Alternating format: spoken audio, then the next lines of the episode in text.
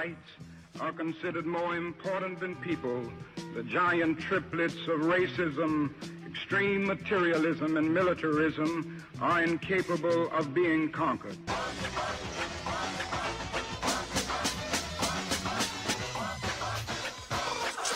George Bush doesn't care about black people.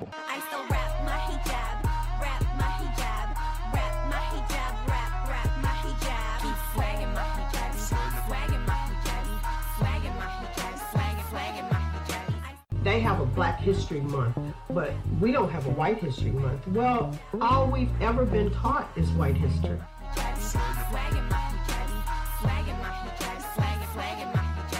If it was not for the love and respect shown to me by black women, those right wing, ultra conservative, alt right haters, they would have me believe I'm too black, I'm too confrontational, I'm too tough, and I'm too disrespectful of them. But now I know I'm simply a strong black woman.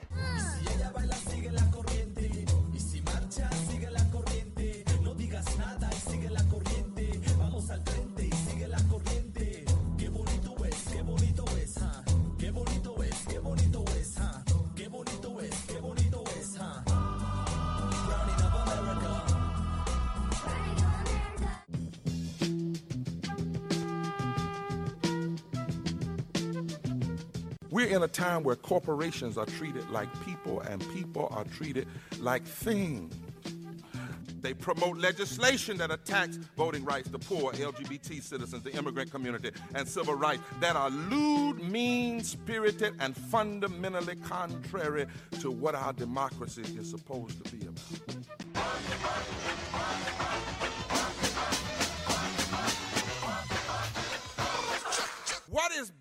Is not what they are doing. What would be bad is for us not to fight back. This is 102.3 WHIV LPFM in New Orleans. You are listening to Resistance Radio. My name is Mark Allen With me, as always, is very close friend, the yawning and apparently very tired. I look over, and uh, usually Kenny is looking at me, waiting for the insults, and there his mouth was just open wide, and a big yawn was coming out. He's wearing a red shirt with a goofy-looking tie that nice I can't man. even describe. What you talking about? Uh, without question, uh, with us uh, today, Kenny Francis. Thank you so much. But really, the the brilliant political mind is sitting right next to you, uh, Yes, and we will get to him in just a second. Kenny Francis, uh, Indivisible, uh, New Orleans, one of the founding members, and all, as always, a pleasure to have you here with us on Resistance Radio. Excited to be back in the studio. We've been out of studio for a couple of weeks um, because we did a pre-recorded episode a couple of weeks ago, and then last week we were at the Ace Hotel. Which, by the way, for those of you that are waiting for that, we haven't been able to post that episode yet because it's a little bit different process recording it when we do it live at the Ace, and so just a little bit more technical things to figure out. Mostly just Mark Allen doing his part of the shop. Um, but anyway, we're gonna get the episode posted soon for those of you that did not get a chance to hear it And you live or come down to the. Ace. Um, and because it was a great episode, and JP Morrell was a fantastic host, and the Unanimous Juries Coalition were fantastic partners, and thanks to Ace Hotel for letting us use the space again. Um, and for the if you want, um, I want to put like sort of like a special thing for that episode because in that episode, JP Morrell does a very very good job of explaining all six constitutional amendments that are on the ballot this November, which I'm sure you are all registered to vote for, and that you will be going to vote for. Um, Early voting tomorrow. Early voting starts tomorrow and it goes through um, October 30th, and election day is the 6th. So listen to that episode, understanding amendments, think about it, and vote. Um, before we get to our guest for today, um, I like to do two things. One, I'd like to insult Mark Allen really quickly, and second, I would like to do our activism update. Um, learning from past episodes, it's important for me to do the updates before we get with the guests because we always run out of time at the end if I don't do them first. Um, so first, insult. Um, Mark, I just need to point out that Mark Allen's shirt that he's wearing today looks like he got it from a former Johnny Cash impersonator's estate sale. Dude, that's a that's a that's a compliment. That is not what I would consider to be. You just said Johnny Cash and Mark like Allen it's like in one. it's in like one it's like the. Johnny Cash outfit like outfit, but like the Target collection. There's the insult right there. it's actually a Scully shirt. This is actually what Johnny Cash would have worn. Okay, I'll just have you know. But I do appreciate Johnny Cash and Mark Allen in the same sentence. He was the man in black, and that is where I get black from. So there you go. Kenny's laughing at his own joke. He's Second, very proud of that was, himself. That was funny. that was funny. So was our guest. So um, the second thing is I want to do the activism updates because there's a bunch of them. Um, so I want to get folks the information very clearly. So the first thing that is on tap for this week is tomorrow, which will be Tuesday, October 23rd. This is starting at 3:30 p.m. at Congo Square. There's going to be a second line to the polls. So for those of you who are wondering about early voting, tomorrow's the first day of early voting, and there will be a second line going from Congo Square to City Hall, um, where folks are going to be early voting. And so listen to the episode from last week and then go vote tomorrow. Another thing that's happening this week is this Wednesday, October 24th at 6:30 p.m. at the, Delgado College Sidney Collier Building Number 3, room 204. That's at 3727 Louisa Street. There is going to be a meeting about the fair and just relocation for the Gordons for the residents of Gordon Plaza, um, being organized by the People's Assembly. If you don't know what Gordon Plaza is, we've done a bunch of episodes on it, and we're going to continue to co- cover the story. But the very, very, very short version of it is there is there are currently 54 residents um, in New Orleans living in a community called Gordon Plaza that are living on a toxic waste dump. The city, state, and federal government knows this, have known this for years, and it is long past time that these people have been given be given fair compensa- compensation to relocate to an area that isn't a toxic waste dump, which seems like a simple thing. But here we are, almost 30 years since the original um, since it was originally found out that this was a topic waste waste dump that they were living on, and not, not much has been done since. Just to Um, just to kind of tie into what we were talking about a moment ago about just examples of structural racism that exists in our society. I, I can't think of another one that fits that description, especially when you combine it with uh, structural racism as well as environmental uh, racism as well. Absolutely. Um, this Thursday at 6 p.m. That's Thursday, October 25th at the New Orleans JCC, which is 5342 St. Charles Avenue. There's going to be a screening of the film 12 Angry Men put on by the Unanimous Juries Coalition. And there's also going to be a panel of folks that work with the Unanimous Juries Coalition talking about why it's so important that you all vote yes on Amendment 2 on November 6th and make sure that Louisiana becomes one of the other 48 states that has unanimous juries as a bar for conviction, um, which we don't currently do, which is unfair and ridiculous. And yet another example of systemic racism. That, and that's where the conversation came from. Um, yes. also happening on Thursday the 25th at 6 p.m. So you're, you're going to kind of have to choose between these two things. Is a rally and march being held by Take 'Em Down NOLA. Um, they're continuing their fight to for the, to call for the removal of all monuments to white supremacy. We have quite a lot of those in New Orleans, and so there's a lot of work to be done still. More structural racism. Yes. Um, and the last thing, that's but certainly not least, that I wanted to um, tell folks about is this Saturday at 1 p.m. That's Saturday, October 27th. So before you go to Voodoo, come out and be involved in the community. Who goes There's to voodoo be- anymore? it's fair. Um, there is going to be at 1 p.m. at Lafayette Square. That's 500 St. Charles Street. There is going to be a rally in support of trans folks. Um, if you haven't watched the news recently to see Trump's most recent abomination, he is essentially trying to roll back any and all protections that have been passed at the federal level for trans folks. Um, and so this is a rally to speak up against that. And that's And- Saturday, um, October 27th at 1 p.m. at Lafayette Square. And I, actually, one of the topics that we're going to be talking about today. Yes, and then if we, if we have time, we, we're gonna we're planning on getting to to that um, towards the end of our show. With that, I would like to take us into our guests. So with us today, we have Ken Barnes. No relation. We just share the same first name. Um, he actually spells it differently than I do. Um, but Ken is the Louis, the Louisiana Special Counsel for the Supreme Court in Louisiana. Does that make sense? Yes, he's the Special Counsel for the Louisiana Supreme Court. Um, so he's the attorney for the judges.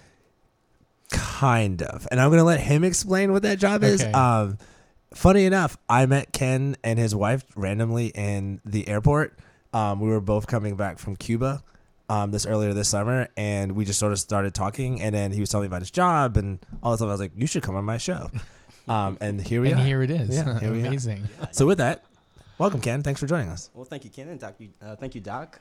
Uh, as Mr. Francis said, my name is Ken Barnes. I am from Baton Rouge, Louisiana, but I've been here in New Orleans for the last two years with my wife. And since coming to New Orleans, I have served as the bond advocate for the Orleans Public Defender's Office, and I am now the special counsel to Louisiana Supreme Court. Prior to coming over uh, to New Orleans, I graduated from LSU Law in 2015, went on to work for employment discrimination civil rights uh, firm, then became the campaign manager for the mayor of Baton Rouge. In my current duties as the special counsel to Louisiana Supreme Court, uh, I really take a focus to the criminal matters and also to the matters dealing with pretrial services inside of Orleans Parish and the rest of Louisiana. So, some of my duties as special counsel are that I uh, oversee and assist with the uh, with the pretrial service program at Orleans Criminal District Court. I am a liaison between the Louisiana State Law Institute uh, and the Louisiana Supreme Court. I attend the meetings for Louisiana Public Defender Board, and additionally, I am on the uh, Justice Reinvestment Oversight Committee uh, put on by the uh, governor of Louisiana. Uh, so, in all that, I really take a real big focus towards criminal law and other matters dealing with that. So, that's my introduction. Thank you. Um, and so, like, I think what's really cool about what we're going to be able to do here is we're sort of what we've been doing for the last couple of months on Resistance Radio is talking about our statewide and also local justice system and how it leads to anything but justice and how it's a system where from the moment a cop approaches you to your jury trial, it is anything but fair or just, and it is specifically leaned against people of color and at literally every step of the way. And I was actually saying this to Ken off air is that you know with everything that I've learned about this the justice the criminal justice system myself this year, it feels kind of a miracle as a black person when you go through the whole process and you actually do get acquitted. It because it just every single step of the way there's just It- barrier the- the thumb is after on the scale barrier against you, after right? barrier for you to get a quote unquote fair trial Right. or a fair process. And while most of these processes may be operating quote unquote like legally the way that they're quote unquote supposed to, but the way that they're designed in the first place were so skewed against people that you never really had a chance whether whether whether or not you got to the letter of what the law was written. Um, and sort of what we were talking about off air is that whether or not somewhere some judge or DA or legislator wrote a law specifically to screw black people over, the that is the effect of the law and the effect of the rules when you write them in a way that is inherently ignorant of what has systemically happened. And something one of those things we're going to talk about is when you're talking about like bond hearings and being able to prove that you have co- like ties to the community and the and how it takes complete ignorance of the fact of like what does ties to community mean in the eyes of the law and is it possible for like large amounts of black people to have done that answer probably being no and we're gonna get into that but i think that's something that like as we've done this we did this ep- that episode with aaron clark-rizzio um, from the from lccr about juvenile justice. We've done several episodes of unanimous juries and now we're doing this episode with ken about pretrial hearing and bonds. And it's just like at every single step of the system from the point from the moment an officer decides that they want to go approach you about anything to the end you're just kind of screwed Right. I mean, but if, if you're looking at it from the perspective of the of the legal system or the white Yeah, structural exactly way it infrastructure, right? It's working exactly as it was designed, and, and and also you know you're talking about the laws the way that they were written, and were they written you know in an ignorant manner? Were they written? I, I you know look at the unanimous juries uh, verdict law that was written in the late 1800s, which was it's doing exactly as it had intended to be done. And and that's a really good point. I guess the point that I was trying to make is, I think it's kind of irrelevant. The the the and you and I talk about this all the time. I think the intent is kind of irrelevant. Like it's particularly bad when we find out that laws were written with explicit white supremacist and racist intents. But for me, it's also it doesn't matter if your intent if that wasn't the intent, but that's the effect. I guess that's the point that I was making is that when you have policies and laws that are created for a system that is inherently inequitable, it like it doesn't matter what your intent was. And I think that that's where we always like where I often see the conversation about particular laws or particular statutes get stuck on is people's like, well, I mean, it's not that we wrote this law specifically to disenfranchise blah blah blah enter in whatever like is happening but it's like whether or not the intent was there or not doesn't matter it's right. the impact It's the, yeah. It's kind of like one of the things. If you if you're starting a sentence that says something like that, You know, Yeah, it's, it's kind of like, well, you know, one of my best friends is a, you know, or you know, do you know what I'm saying? I mean, Yeah. it's kind of that same, or uh, you know, I'm not a racist, but you know, if you're starting a sentence like something like that, and if you're starting a sentence that says something like, well, we didn't mean for the law to do that. Well, okay, well that's fine, but the law does do that. Empirical data suggests or actually shows that that's the way it is, and uh, and basically, it's just like I was just telling Renard earlier on, on health as a human right. You know, when people try to talk to me about voting no on Amendment Two, here's what I hear: wah wah wah wah wah. You know, you're just trying to maintain the white uh, supremacy or white infrastructure that exists. I mean, Uh, it usually goes something, something, something, felons, something, something, something. They're all going to get You out of you- jail. you the something, something, thing, something. right. Crime on the streets. something, something, something. I'm scared. Right. It- it- that's exactly right. When just come out and say you're scared of black people and you think they should go to jail. Just come out and say what you're really thinking. and uh, and so all right, so So yeah, so let's so um so Ken, what I want to sort of like start with is because like I learned a lot about this, even just like the the brief chat we had before about this. Is so let's say I am Joe C. Riley and I'm arrested because I want to start just like like what happens when you get arrested, and I, this is gonna make sense to you in a minute when we get there, Mark Allen. So when you get arrested, cops bring you in for whatever charge. Let's say well, let's, well, let's use an example we talked about. Let's say I am sitting in my home and I have a friend who says, Hey, Ken, um, can you bring me my duffel bag, please? And I go like bring, go to bring them the duffel bag and I get stopped by the cops who happen to have been watching my house. And inside the duffel bag is guns and drugs. And I'm now going to jail. What happens next? Well, um, what it depends on is what type of drugs it was and how much of the drugs first start off. So in the uh, example we gave earlier, we were talking about crack cocaine, ecstasy, things that are uh, considered hard drugs. Uh, and and what it is is that if you're caught with those uh, drugs, depending on the amount, you may be looking at a simple possession, you may be looking at a possession with intent to distribute, or they may try to hit you for distribution. Uh, definitely, uh, all, three of those, those are going to be felonies. But if you have marijuana and they hit you for intent to distribute or uh, distribution, uh, those are definitely going to be felonies. Uh, if you have more than 14 grams of marijuana and you have, and once to start off, this is not legal advice for anyone. I, I am not acting as your lawyer. Do not take this in the courtroom. But before we start, uh, but if you if you have that, and what you'll be looking at is depending on your criminal history, you may be a felon in possession of a firearm. Uh, but if you have crack cocaine and you have ecstasy and you have a firearm, uh, you're most likely going to be charged with possession of a firearm uh, in the presence of a controlled dangerous substance. Uh, that's a felony, and also you're gonna have the felony for the drugs. And what will happen is that if you're taken into if the police officer writes a police report or gets a had a warrant to, for your arrest, and then they take you to court. Uh, the first thing the judge is going to do is try to determine probable cause. If there was a warrant for your arrest, probable cause has already been determined, and then only thing that the judge can do is go ahead and uh, set your set your bond at that point. So I want to pause Sit there for a second. Um, so probable cause, like I guess my question is like, what's the burden for probable cause? Like how, like how, how stringent well, is that? it's- describe to the doctor over here what probable cause is. What what is the judge actually trying to look for? So what uh, what it is is that uh, in in criminal law there's different standards, uh, probable cause, and uh, what you've been speaking about uh, most recently, uh, beyond a reasonable doubt.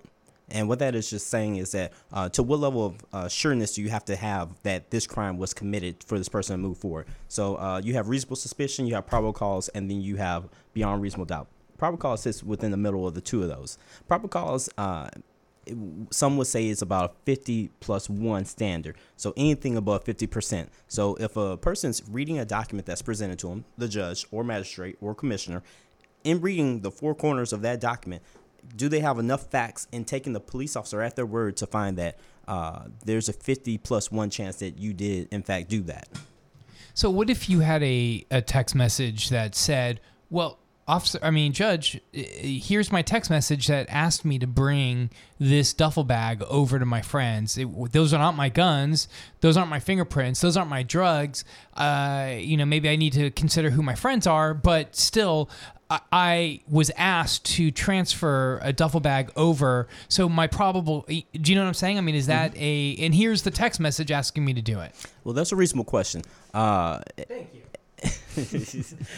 and what what will occur normally in a situation like that is that uh, judges normally do not take evidence during normally do not take evidence in during the bond hearing or your first appearance. Normally, the judge is going to take evidence in at a uh, a preliminary examination or at some hearing down the line. But at that first bond setting, uh, usually it's just going by the four corners of the gist because if there was a police officer that uh, gave this information to a judge beforehand and a warrant was drafted, probable cause has already been uh, interpreted, and then the judge isn't going to take uh, that outside evidence into uh, consideration. But on the flip side, the reason for that is because you don't really want uh, people who are accused to be defending their case within hours of being arrested, right? You bring a person in and you're saying, all right, provide, produce evidence for me now and also make statements. So that's one reason why uh, that doesn't happen. But uh, what could happen is if the judge find probable cause and uh, they uh, set bond and the bond is at a level where the person's unable to meet it, or there's some other mitigating, uh, or I'm sorry, uh, extenuating circumstances that preclude the person from being released, that person can be in jail until uh, they're released either by the finality of their case or they post bond or something of that sort. And that's kind of what we're here to, uh, to discuss with the uh, with the use of evidence-based risk assessment tools. Right. So they would be able to just be able to post bail because bails are uh, obviously affordable and cheap, and they can just get out of jail that way. I mean, that's what on who you that- are. that's what I hear all the time. Right? And, and and so something we talked about, which I thought was like I actually didn't even know, was I thought that like you had this requirement that you had to be arraigned after you got arrested, but you actually ta- told me outside that like sticking with this met with the the example we've given, so you get arrested and for certain um charges you have they have up to 45 days to formally charge you that if you do, either don't get bond set or can't post bond you can stay in jail that whole time. And for more serious charges like murder you can like sus- or excuse me like um suspected murder they can hold you for over 60 days without formally charging you if you cannot post bond or if they decide to not allow you to post bond And let me take a guess that this probably happens to people of color more. and this and you know and this is definitely happens fairly across Yeah, of course. socioeconomic lines as well Of as course. color lines Well, what occurs is, and um, Kenny is totally on point with this. Whenever you're arrested for a misdemeanor, uh, you can be held for up to 45 days until the district attorney accepts charges, and up to 60 days until the district attorney accepts charges. And the important thing about that is that uh, a lot of times you hear about people pleading guilty to get out of jail. Well, if you're arrested and there's no charges to, that have been accepted, you've just been accused. You can't plead guilty to something because you have no charges to plead guilty to at that point. Can I interrupt and can I just ask, is that a ploy that is used by the DA's office is to try to keep you in jail for as long as possible for two reasons. One, is there money that can be made on keeping people incarcerated that way? Just, you know, we've seen that when folks are in prison, especially some of the parish prisons, the you get 25, you know, sheriffs can get $25 a day per prisoner. So one, is there a financial incentive one to keep people in, incarcerated uh, even for a short period of time and then two will keeping them incarcerated make them more likely? So if they're going to try to keep them in for 60 days i are they more likely to say anything just to get out so they can go back to their family their lives or whatever rather than try to plead their case? Well, to start off, one of the reasons why uh, the the role that I feel and the Supreme Court's interaction in the uh, use of a risk assessment tool in Orleans Parish is because sheriffs and municipalities are losing money on having people in jail. Uh, you, you cited $25 a day. Well, to house a person in jail pre-trial costs more than that. It costs more money for a person to be housed uh, pre-trial than the incentive they're being being given. So many sheriff's departments across the United States are seeing that they're losing money on this type of practice. So they're wanting to get more out the game of holding people who are not a danger to the community or are low risk for failure to appear or to commit a new criminal uh, act. Uh, so I don't see the incentive being there. Now, as far as the uh, district attorney's mindset or what motivates them to do different things, uh, I, I really can't speak to it. I come from the office of being a, a public defender. If you ask me what uh, Derwyn was thinking or uh, Danny, maybe I could guess what uh, what they're thinking. But as far as what uh, Leon Cannizzaro and his team over there, uh, I'm not sure. Uh, but there has been uh, studies. well i mean do their behaviors suggest that they do something like that well, I'm not. I mean, gonna- you were saying can't- he's on the other side. He can't answer that. Like that's that's the point he's making. Is that like given previous job and current job, like he can't comment okay, on what Okay, Deej is saying. bad, but what bad, I but I, bad, what I will say though is I, bad. I get the I, I get, missed- I missed that. I But I, but I but I get the point that you're saying. Well, no, we're just you're Right. just No. saying it. Like, but um, I get the point that what you're trying to say, and I think that like.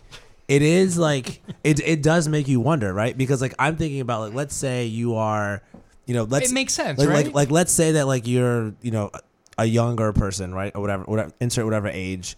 The cops think you did something, can't really prove it, right? and so they bring you in on whatever they, they they catch you on something else. They catch you with a joint. Let's say they catch you with a joint, bring you in, right? No charges. You're in jail for 45 days. You're like, oh my goodness, I'm in jail. I don't want to be in jail. This is awful. Well, I'm, and well, then just a just apology. You're in the justice. You're in the Yeah. justice system. Is it, what's it called? Like the P- what's it called? The Peace Center. What, what is the OPP renamed now? Is the, I actually don't remember. I think it's Yeah, a justice center. It's you're in the justice center, so you're not in prison. You're in the- OJC. oh yeah. So yeah, you're you're Well, j- just to, to preface, uh, on marijuana, you're not going to stay there for 45 days. It's unconstitutional for a person to be held in jail pre-trial longer than what their sentence will be. And marijuana has been decreased so much that unless you're looking at like a very elevated marijuana charge, you're most likely not going going to stay that long. Uh, but there have been studies that have looked at uh, a person's likelihood to uh, plead guilty and uh, the ability to pay bail and bond uh, affects that. People who are able to pay their bail and bond are less likely to uh, plead guilty uh, to a charge because if you're if you're in jail, and what occurs is that when you're arrested, uh, you're sitting in jail. I don't know about your household, but I know my household cannot work off of uh, either my wife or I not being at work for 45 days. Yeah. I mean, we're gonna lose a house, we're gonna lose a car, and we may lose two cats. But we're putting this type of uh, issue on other people, and not that we're putting it on it, but when you look at what's happening with other people, if they're unable to afford their bail and their bond, and they're staying in jail for this period of time, they're less, they're more likely to uh, quickly accept the charge uh, to try to trying to move on with their life, and not to say that that's the that's what the court's trying to do or the district attorney's trying to do, but it is a fact that if you're in jail, and we've seen this in uh, multiple like 60 minute uh, interviews and other uh, uh, uh, documents, documentaries of the of the sort, is that if you're keeping a person in jail and they have a family, they have ties to the community, they have other things going on, they're more likely to go ahead and take that take that deal that most normal people who are out would not take. If you're tuning in, you are listening to 102.3 WHIV. This is Resistance Radio. Mark Calendar with me is Kenny Francis. We have uh, today uh, the special counsel uh, to the Louisiana Supreme Court, uh, and that is Mr. Uh, Ken Barnes. We are proudly streaming live on 12:30 a.m. WBOK. If you are listening on WBOK, welcome to WHIV. Um, and thanks, thanks for that, that clarification of the point that Mark Allen are trying to get to. And I think that's just like yet another way, right? Where, like you said, the system, like the DA and the judge may not be intentionally saying, like, let me make this as hard as possible for people who are low income to be able to like decide how they want to like proceed with their trial or not. But that's like that's the way that it plays out, and that's the way that it affects people. Can I give you my, my understanding of how their process goes? Is whenever, whenever an individual is ar- uh, arrested, uh, first thing that's going to happen is the person's going to come to court. The judge is going to determine if there's probable cause. If there's probable cause, then the next thing the judge, well, if there's no probable cause, the person is released on those charges. Uh, if probable cause is found, then what the judge is going to do is they're supposed to take in consideration with the Louisiana uh, Criminal Code, along with the charges that are before and the bond setting factors to determine what type of bond should be set. And there's different factors such as ties to the community, your past criminal history, uh, and whatever else the judge may find relevant. Can we talk about this whole ties to community thing? Because this is Yes. because this is one that comes to mind specifically. Is you think about Ronald Gasser. Um, if you don't know who Ronald Gasser is, Ronald Gasser was a I think he lived in Marrero. I don't actually don't even think he lived in New Orleans. Um, but he was a, a local resident who was recently actually convicted of killing um, former football player Joe McKnight in a um, in a traffic inc- Road- in, a, like in a road road rage rage. incident where was like in- essentially it was in they got Canada, it, they got it? into it in the ro- on the road and then he They basically like over. followed the guy they pulled over they kept arguing and then he shot him from his car and then claimed self-defense which Right, was stand later proved- ground. which was later proved wrong and he's currently be- being sentenced to prison. But part of the uproar is like this man killed someone and said he did it in broad daylight. And he was released on his own recognizance. And they were talking and and the remember and I remember the um the the verbiage at the time was what we hear time and time again when we hear when we see these people which let's be frank about what we're talking about. We're talking about like white people with money. When they get arrested for things the the, the story becomes this person has quote unquote ties to the community they're important to their to their family and their community this person's had this business for 30 years they're not going anywhere they're an upstanding citizen you can release them and then they'll come back for their trial date Right, and let me give you another example. but if that was joe mcknight that had done that Right. no chance What about um, who's the knuckle dragger that uh, killed uh, Trayvon Martin? It was the same Zimmerman. thing. Zimmerman, right? Yeah. Zimmerman. They, I mean, killed. I mean, shot Trayvon Martin, and and you know, uh, and they didn't arrest him for a couple days. I mean, he completely walked free. So can we can we talk about what this whole like what um what ties to the community is and like what that like sort of standard that gets set is? Well, ties to the community is one of those legal standards that is very amorphous, like you know, uh, good faith. I mean, what does good faith mean? Uh, it's, it's not. I'm still having. I, I can't. I still can't figure it out. so please tell me. I mean, what, what's probable cause? And I, I'm telling you, when I say probable cause is 50 plus one, you're probably going to get like 50 emails from people saying that's not right. This is the way I would define it. So t- ties to the community is one of those other phrases. Is the same. When you say ties to the community, it's like what community are you talking about? Are you talking about Orleans Parish or are you talking about the city of New Orleans? Uh, because one person will say, well, ties to the community. It's like, what, what do you do inside New Orleans? One person will say, well, I mean, you live in the East, that don't count. So ties to the community uh, can mean a couple different things, and different ties could be: Do you have family here? Do you own property here? Uh, do you have a business here? How long have you lived here? What type of work do you do here? What What do you do in the community here that will kind of give us um, uh, assurance that you won't run off and leave the community here? And so the way that this was done previously, before Mm-hmm. this this this um this sort of like guideline that y'all are talking about, is essentially the judge would decide based upon what the the prosecutor and what if there's a defense lawyer ready, because you could not have a defense lawyer at this point, right? Well, what occurred? This is true. Uh, so in in Louisiana, uh, in most places, a lot of places, whenever a person is uh, first arrested, uh, what occurs is they're taken to uh, jail and then they're brought to court or they have some type of teleconference with the judge and uh, the judge will read the police report or the uh, warrant and will determine hey well based on these facts this is what the bond should be set Hold on. Let's just use big air quotes around a police report Yes. and the word facts. Yeah. Okay. Well, and inside the police report, what it is is that uh, these these officers are, are writing uh, the facts as they uh, perceive them, and they're presented to the judge, and the judge are accepting these facts that were written by the officer as if they were true, uh, and the, the judge judge isn't necessarily First mistake. Trying to get Hey, hold on. Let me Go just ahead, let me sorry, just say, go Ken, ahead. Ken, Ken. Let me just say this: the opinions that are expressed here on WHIV belong to Kenny Francis and Mark Allenderry alone. They are not reflective of the board members of WHIV, and they do not reflect Nocita. Now y'all y'all keep playing. Y'all gonna have to adopt me and my cat. and, 'cause To be clear, we are obviously very biased, and my- Ken is trying to do an unbiased The, the- explanation. the of name of this radio program is Resistance Radio, so, which I'm, I'm sorry. I'm sorry to interrupt you. So they, so the, the judge gets this like statement of quote unquote facts from the officers. and it's going to be contained inside what's called a gist, or it's going to be uh, contained inside of a warrant. Now, if it's on a warrant, the judge already has probable cause that's determined. If it's inside the gist, the judge or magistrate or commissioner sitting at that moment is going to make a decision about uh, if there's probable cause or not. In a lot of other parishes and uh, a lot of other places across the United States, you may not have a dis- you may not have a district attorney or a public defender there. It may just be the judge reading these facts and then making a decision. In some other places, they may just get a phone call about it and may make a, a, a bond setting over the phone without even seeing the person or anything else. And how is that fair? Well, I Like, mean, how is does that how is that allowed? well, and not to go into that because there's some litigation surrounding surrounding that because that deals with bond schedules. Yeah. Uh, but um, not to get into that, but in Orleans Parish, in my experience, what occur- has occurred uh, when I was a bond advocate and I would represent my clients at first appearances, uh, the judge would allow the district attorney to present the facts, the public defender to present the facts. And while I was there, we were using a tool uh, that was brought in by the Vera Institute for Justice, uh, because Vera Institute for Justice formerly ran the uh, pretrial program uh, here in Orleans Parish. So we were able to give these different facts and then present this to the judge. And by being a public defender in Orleans Parish, I was able to meet with my clients uh, roughly right before court. So let's say court starts at 10 o'clock. Uh, the judge would come in there and appoint us. I would be able to meet with my client from my clients from 10 to about 11 o'clock. Do you get an hour? to meet with all of them.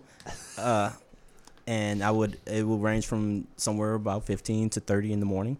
Uh, 30 clients in the morning. Jesus. So you get an hour to talk to 15 to 30 people and decide legal advice for them. Well, yeah. Uh, Okay. So, uh, and no comment on that. But uh, Alright. I found that uh, in working with that, I was able to learn a lot that helped me bring this over to the other side to working for Louisiana Supreme Court. Now, just to give you some uh, background on uh, the pretrial program that we formerly had, uh, was a program that was uh, guided by the Vera Institute for Justice here in New Orleans. Uh, and this came about because right uh, at the time of Katrina, we had about 4,000 people in jail pre-trial who who were there. So um, the city of New Orleans entered into the uh, Safety and Justice Challenge, and they wanted to reduce their uh, jail population. Well, with the uh, the reduction of population due due to Katrina, uh, people moving, and also with some of the different steps that we're taking with the Safety and Justice Challenge, we've been able to reduce the jail population to about 1,200 uh, so far. From 4,000. 4,000. So that's a positive thing, or is it's that a positive, but we're s- we still have work to do because what we're still finding is that we have a lot of uh, people who are there uh, who are there purely because they can't afford their bail or their bond or something of that sort. Uh, so we're we're working on that. So. Uh, we what occurred is that once a person will be brought to court, the judge will make a decision on what type of bail or bond will be uh, that what type of bill that person will have to pay. Uh, pay. Uh, well, we uh, the city enters into the safety uh, justice challenge, and the criminal district court uh, comes up with the idea that they're able to to handle the pretrial program, and that they ask that the Louisiana Supreme Court uh, come in and act as the arbiter between the two, uh, the city and the criminal district court, uh, just to assist in making sure the best practices are being being met. Is that because there is a difference in how that should be done? I mean, it's just basically looking at two different parties who with different priorities. Basically, the city would like to try to decrease the number of people that are in pretrial prison, whereas the district attorney's office is going to be more leaning toward trying to keep as many people incarcerated so they can get pleas, essentially. Well, uh, I, that's this- that's my opinion, and of course, I phrased it, and I phrased it in a biased way. So please answer as you feel appropriate. Oh yes. Uh, well, uh, what occurs is with the district attorneys, uh, they're not involved in the pretrial program as far as the uh, the pretrial service program. It's the district court. Uh, so it's the judges are, that are more involved. So uh, what occurs is that to run the pretrial program, uh, it costs money for the staff to to be there. So my job is just to make sure that the best practices are being used, that we are using least restrictive methods whenever we're setting our bail and bonds and we're giving conditions, but also making sure that the funding necessary to run such a program is being uh, processed down. So my job is to act as the intermediary there, and also to, see what other things we can to, can do to uh, to make it work better. And one of those things was to uh, switch from the previous tool that we had uh, to the new tool, uh, which is Laura and John Arnold uh, public safety assessment tool. Now, the difference between this one and the old one is the old tool uh, used to ask questions and it allowed for a lot of interpretation. Uh, this new tool does not do it. Does Can not give us an example of like what kind of question it would ask? uh, so some of the questions it would ask would be, and these didn't factor into the score that was given. So when you use these tools, scores are created, and uh, I I like to go ahead and uh, address some of the criticism that can be had for risk assessment tools because I think there is a fair place for uh, criticism, and we should be uh, weary of all things that we allow into our criminal justice system. Uh, but uh, I think there, I think once we discuss and we look at it, there are uh, some bright points to it. So the uh, some of the questions that would be asked would be something of the sort would be like, what's your education level? Uh, where do you live? Uh, how much do you make a year? And this Do you is, have good faith uh, in the community? so you know these questions seem very innocuous, Good but ties. You, you, you seem innocuous. Ties, thank you. and Mr. Francis has a great tie. That's funny. Keep going. so Not as nice as yours, I'll have you say. but please Thank you. continue. So uh, it, these questions seem innocuous, but what it is is that uh, when you ask these type of questions, uh, they can be used to d- make uh, indigency determination, which is very important when determining if an attorney should be appointed or what type of bond level or bail amount should be uh, be placed on a person. Um, but those type of questions can lead to other people interpret them differently and can cause a disparate impact. So we decided as an implementation team in the launch of this public safety assessment that we would no longer have an interview. And what we had was an implementation team that involved the district attorney, the public defender, the Orleans Criminal District Court, Louisiana Supreme Court, uh, the City of New Orleans, community leaders, and others. And in doing that, we sat down and we decided, well, what crimes do we want to consider to be crimes of violence? Uh, what do we want to be the different levels of risk? Uh, because instead of having a risk level of 1 through 12 now, we have risk levels of 1 through 5. Uh, 1 being the lowest, 5 being the highest. And we have corresponding um, supervision that we decided as a group uh, should correspond with that. One being no supervision. So a level one will be uh, a person that we, we see a very low risk of failing to appear or to commit a new criminal activity. So that person doesn't really need supervision. On the other hand, level five will be somebody that, due to their criminal history and other facts, uh, that they uh, pose a, a significant higher rate. But uh, even in that higher rate and looking at other states who have done it uh, for a period of time using the public safety assessment, people who have a risk level five are still at a 50% uh, 50% chance of showing up to court or not commit, commit a new criminal activity. You're talking about the most hardened people are still not going to commit a new criminal activity while out on bond, and they're still going to show up to court uh, more uh, more times than not. I just clarifying question. So the possible outcomes, Mm-hmm. because all that made a lot of sense. You did a great job explaining it. But the possible outcomes of this pretrial hearing is case dismissed. Y'all don't have Mm-hmm. y'all don't have anything on this person, right? That's one. Another possible outcome is this person is going to be released till their court date, but I'm not going to charge you any money right Mm-hmm. now. Um, another possible outcome is this person is going to be released to their court date, and your amount is blah blah blah. Mm-hmm. That could be a low number. That could be a high number. And then the other possible outcome is you're super dangerous, no bond at all. You're in jail until your court date. Yeah. Those are the possible outcomes. Those are the possible outcomes. Now, the last one you gave is a uh, not being released at all. Uh, that's a you you. you That's a rare one? Yeah, that's a rare Okay. one. Uh, I I will say because uh, in Even for murder well or suspected murder. Well, uh, well, yeah, because what it is is that you're most likely going to have a bond set. You have to, uh, in Supreme Court cases such as Salerno, uh, it's stated that uh, release is the norm and detention is the uh, exception. So to say that we're going to keep a person in jail without setting a bail, It's a high burden you're gonna prove. also, our constitutional amendments uh, state that you know you you you're you're given the right to bail uh, of a reasonable amount. So you're we have so many uh, safeguards against just putting a person in jail. You have to do a lot to prove that. So usually uh, that doesn't happen, and to do that, the district attorney has to uh, not just show up and uh, give the facts of the case. They have to show up and actually file a document uh, requesting that that person be kept or make a statement uh, or.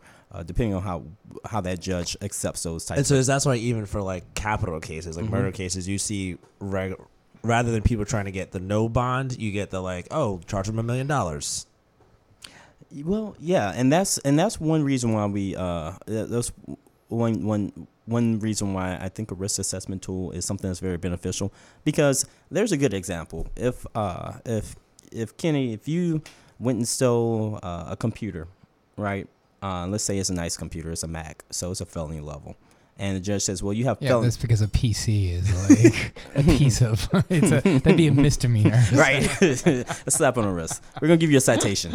Uh, well, you still a Mac because those are expensive. You still a, a Mac that's over a thousand dollars, and the judge says you have felony theft. We're gonna set a bond on you. Uh, that's commensurate with the fact that you have felony theft. So we're gonna set a bond on you for five thousand dollars, right? Uh, and you, let's say you work at IHOP. You may not have five thousand dollars to put down. So your only other thing that you can do is either get your family member, your community, or a GoFundMe. Well, you wouldn't be able to do that because you're in jail. You don't have a computer. Uh, or you can have uh, They only have PCs in jail. they, uh, or what you can do is you uh, can have your family go to a bail bondsman, and a bail bondsman uh, can take care of that for you. But if you can't pay for that, then you're going to be stuck. But in just one quick second, uh, let's say, uh, on the other hand, uh, the second version of you, Kenny number two, commits murder, and he has a million dollar bond, but he plays in the NFL. Uh, and let's say he he likes to kill people on the weekends, and he can pay this million dollar bond.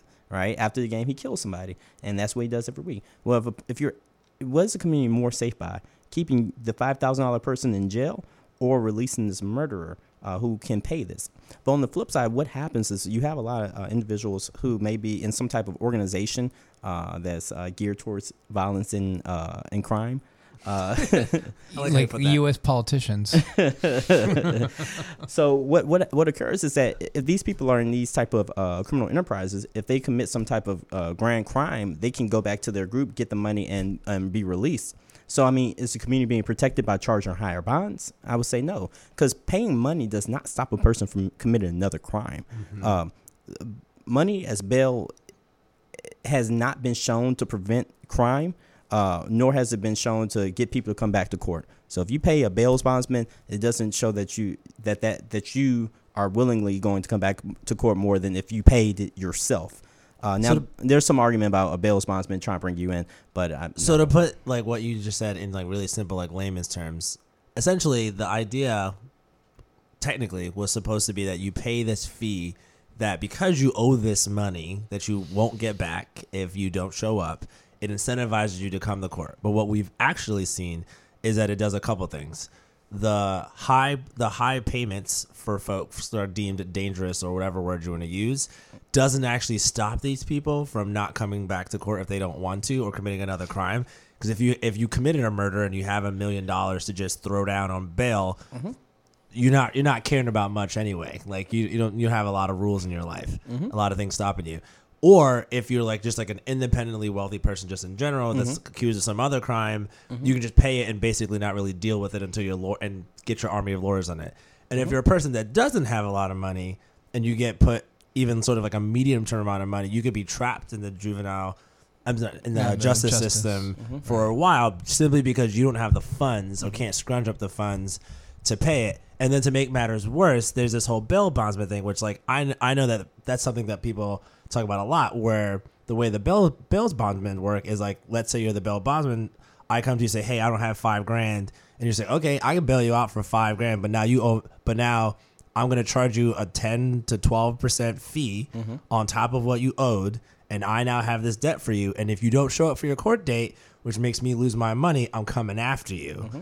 And that, and we've seen, and, and there's been dozens and dozens of articles about like what about a lot of the shady business that Bill's bondsmen um, engage in, particularly in Orleans Parish, and how it contributes to a continuation of, of mass incarceration. Um, and so it's a system that's sort of like you said, it's not doing what it, it's not doing what it's even like designed to do. It's not keeping the quote unquote dangerous people off the streets or coming to their But court I don't date, and think it's just it's- like criminalizing. I don't think it's designed to do that. I think No, no, yeah, I'm, I'm just saying it, it doesn't Yes, in any way yeah, have yeah, the no, no, effect no, of course. I that understand it what you're saying. supposedly was supposed to Right. have. Right. It doesn't incentivize anybody to come back to court. Right. So, what can we do uh, about? I mean, if you're tuning in, you're listening to 102.3 WHIV. This is Resistance Radio. I'm Mark Alendary, Kenny Francis. With us today is uh, Ken Barnes, who is the special counsel for Louisiana State Supreme Court. And if you are uh, tuning in, uh, we are streaming proudly on WBOK. Thank you for uh, tuning in to WHIV. I do want to give like one example for folks to give them a concrete thing of what Ken's talking about here is um, I'm not going to use any names, but there was a rather famous um, court case that completed a couple years ago of a group of individuals in this city that were um, that had an organized criminal entity that they were running together, and one of them was arrested on a rather serious charge. He happened to be the leader, and what had a million dollar bail. And what was later found out is said organization paid that bail, and then he went out and then got rid of the people that were led to him being put in incarcerated permanently. So, potential witnesses. Yes. And then and and like and this this I mean I think most people could put it together like who's like a really really famous like person that was incarcerated for a very long time in New Orleans in the last couple years. There was a whole family of them to give people other hints. Anyway, Um, anyway. Yes. Um, and so like that, and that's sort of like what he's talking about is like that million dollar bill didn't stop that next crime from being committed. Right, right, right. And that five thousand dollars that for someone on a lesser charge isn't gonna Right. either like make them come to court or not come to court. What it does lead to, it leads to people who are already dealing with a criminal charge being put in even more desperate. Tr- say- like let's say you if you go to if you're getting picked up because you stole something because you didn't have it and all the reasons that crime happens, and now you have this other bill that you can't pay probably to a bail as bondsman. What do you think's gonna happen? There happen? we go. That right? and that leads to the structural racism, Yeah. and then it also leads to bail bondsmen yeah. being probably a very lucrative business. Uh, and also probably being a very uh, prominent lobby as well, so they can keep the system the same as it is. So, what is being done? I mean, certainly the the. I mean, I know you're not here talking on behalf of the Supreme Court, and you're here representing your own opinions, but Mm, can, no, I'm speaking. No, he's actually here representing Oh, the Supreme Court. you are here. Okay. I mean, can, what can we do to change the system? I mean, that certainly other people see it, right? Yeah. Can't we just? We do, we do, and you know, we, we definitely want uh we want more equitable justice, and uh, yes, that's the reason. we want more equitable justice. Exactly. and what and that's why the tool is uh, s- such a great tool. So the tool is a tool created by Laura and John Arnold Foundation, uh, which uh, are a, a couple who have a lot more money than I do, who sat around and said, "What do we want to do with our money? Let's fix the criminal justice system." So what they did was they commissioned uh, some. Uh, scientists to review some cases and find out what are the factors that really determine if a person's going to fail to appear or commit new criminal activity while out on So they bond. did some basic science. Yeah, they they they, they science the thing. Right. Uh, so they took 1.5 million cases. They looked through those cases and distilled down to 750,000 cases. And in doing that, they took 750,000 cases from uh, 38 jurisdictions across the United States, including the federal system. And in doing that, they determined that there were nine factors that played into the likelihood of a person uh, failing to appear or commit new criminal activity. Uh, and those factors being: Does this person have past failures to appear? Uh, do you have a pending charge at the time of their uh, current arrest? Is this a violent crime? Uh, is it uh, have they had violent? Have they been convicted on misdemeanors before, felonies before? Have they had a violent conviction before? And have they ever been sentenced to jail? And with So hold on, just stop real quick. Mm-hmm. So all the examples that you gave was people that seems like they've been touched by the system several times Mm-hmm. Yes. before, which goes back to what we were talking about earlier with Reynard uh, on Health is a Human Right about the pay ordinance, about Mm-hmm. the police alternative youth ordinance. And so if there is a way for us to be able to decrease the likelihood of people touching the criminal justice system, Mm-hmm. there is a significant opportunity for people to. Uh, uh, th- this decreases the likelihood of them not, uh, or of them not bailing out, pun not intended, uh, of their uh, of returning to court.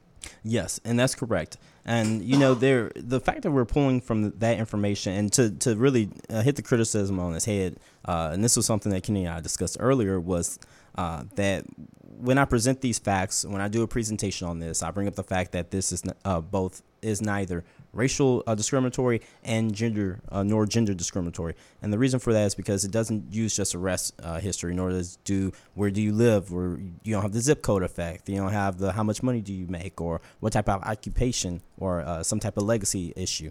Uh, but what it does take in consideration is your criminal history, uh, which you know can lend to some type of biases just based on uh, whoever's got that in the first place? yeah, who's inputting the information and not being not the people who are inputting for the pretrial service, but the actual officers or uh, the DAs or the public defenders or the the uh, the judges. So that that can cause uh, an issue there.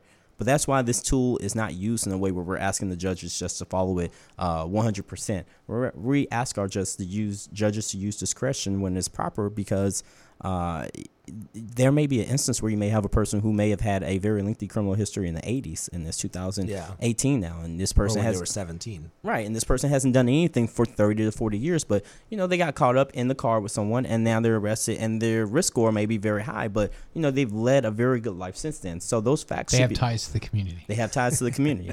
Uh, so that person sh- uh, should be able to, uh, you know, be afforded some type of low bail. But on the flip side, uh, I'm pretty sure the person who uh, who everyone that commits murder doesn't have a lengthy criminal history. So if murder is your first crime and you're there, you may have a lower risk score. But the judge is asked to use their discretion to take that in consideration to say, all right, well, this is an elevated crime, so maybe uh, some type of elevated condition should be afforded for this crime. Can you tell us who the Louisiana Supreme Court are? I actually I know all of the justices in the U.S. Supreme Court. I know none of them in the Louisiana State Supreme Court. All right. How many judges do we have? Uh, you, justices. So you, Justices. If I forget any, I I'm going to ask that. Uh, I'm going to ask for whoever listens to this at the court not to fire me for not knowing all of them. this is this is me totally totally asking. I'm gonna off I'm gonna cuff. save you because I was able to look it up really me, quick. Let me. Uh, Is it- let me. uh, so we have my uh my boss. uh, who is Chief Justice uh, Bernette Joshua Johnson. She is the first black Chief Justice of Louisiana Supreme Court. Uh, she's also a graduate of LSU Law, uh, where I graduated from. You Who, also- by the way, had to deal with during her swearing in, walking past the statue of um, Edward Douglas White, that white supremacist that stands outside the Louisiana Supreme Court, Mm-hmm. which is absurd. It's absurd that the first black chief justice in Louisiana had to deal with that. I just, I just had to throw that in there. Yeah, so you also have Justice. He has white in his last name. um, that's not funny. you laughed. You have Justice Guidry. you have Justice Crichton. Uh, you have also Justice Weimer, uh, Clark Genovese, or G- Genovese, as people pronounce it differently. And you have uh, Justice Hughes. Oh yeah, Justice Jeff Hughes from Baton Rouge, Louisiana. So there's seven justices. There is. Uh, there's only one minority justice though, and only What does that woman. mean? Uh, only, oh, only one, one gender. Yeah. Got it. Mhm. So otherwise, I mean, are you saying there's just white men then otherwise? So- Well, So- not not to get into that, but I'm just saying that Yes, so we have a very it's homo- one, bla- it's one black woman and six white dudes. Okay. And, Yes. and the reason why I bring that up is because we have a very homogenous uh, court. Uh, but even with that, but it doesn't seem to reflect. Yes, it is homogenous, but it doesn't reflect the population of Louisiana, Yeah, right? but I will say that even that even that we have a majority uh, white male uh, uh, Supreme Court justice set. Uh, I presented these facts. I've talked about how this reduces jail population. This provides for uh, people in the community not to lose their house and be able to be there for their family. And they, all the justices in the room, got it and they were on board with it. So, uh, and I, I bring up the fact because you know we read off the names, people are going to make those assumptions where they where they may.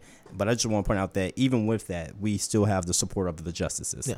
Um, so as we start to like run out of time here, I do want to wrap up a couple things. First of all, thank you for coming on, Ken, and explaining so that explaining to us what is very complicated things. And I think that like my takeaway from this is that one, you know, this new tool is a good thing as in it's a step forward away from like the highly subjective, you know, you're this poor black kid with a drug charge, go to jail for, you know, and here's your huge, your high bail count versus like you're a white businessman who does something similar and you're ties to the community and you're fine.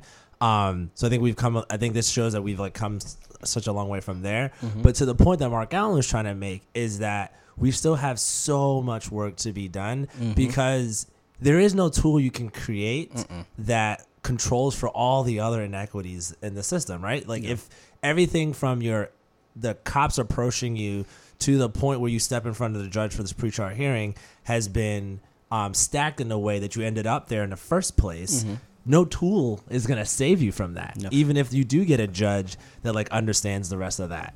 Um, and I think that something that I want to recommend the folks before I give Ken the last word here is something that has sort of lined up nicely in the way that we've done these episodes is I would recommend folks who are interested in hearing sort of like a complete conversation about this to listen to first the episode we did with Aaron Clark Rizzio, which was back at the beginning of September from um, LCCR to talk about the pay ordinance and juvenile justice.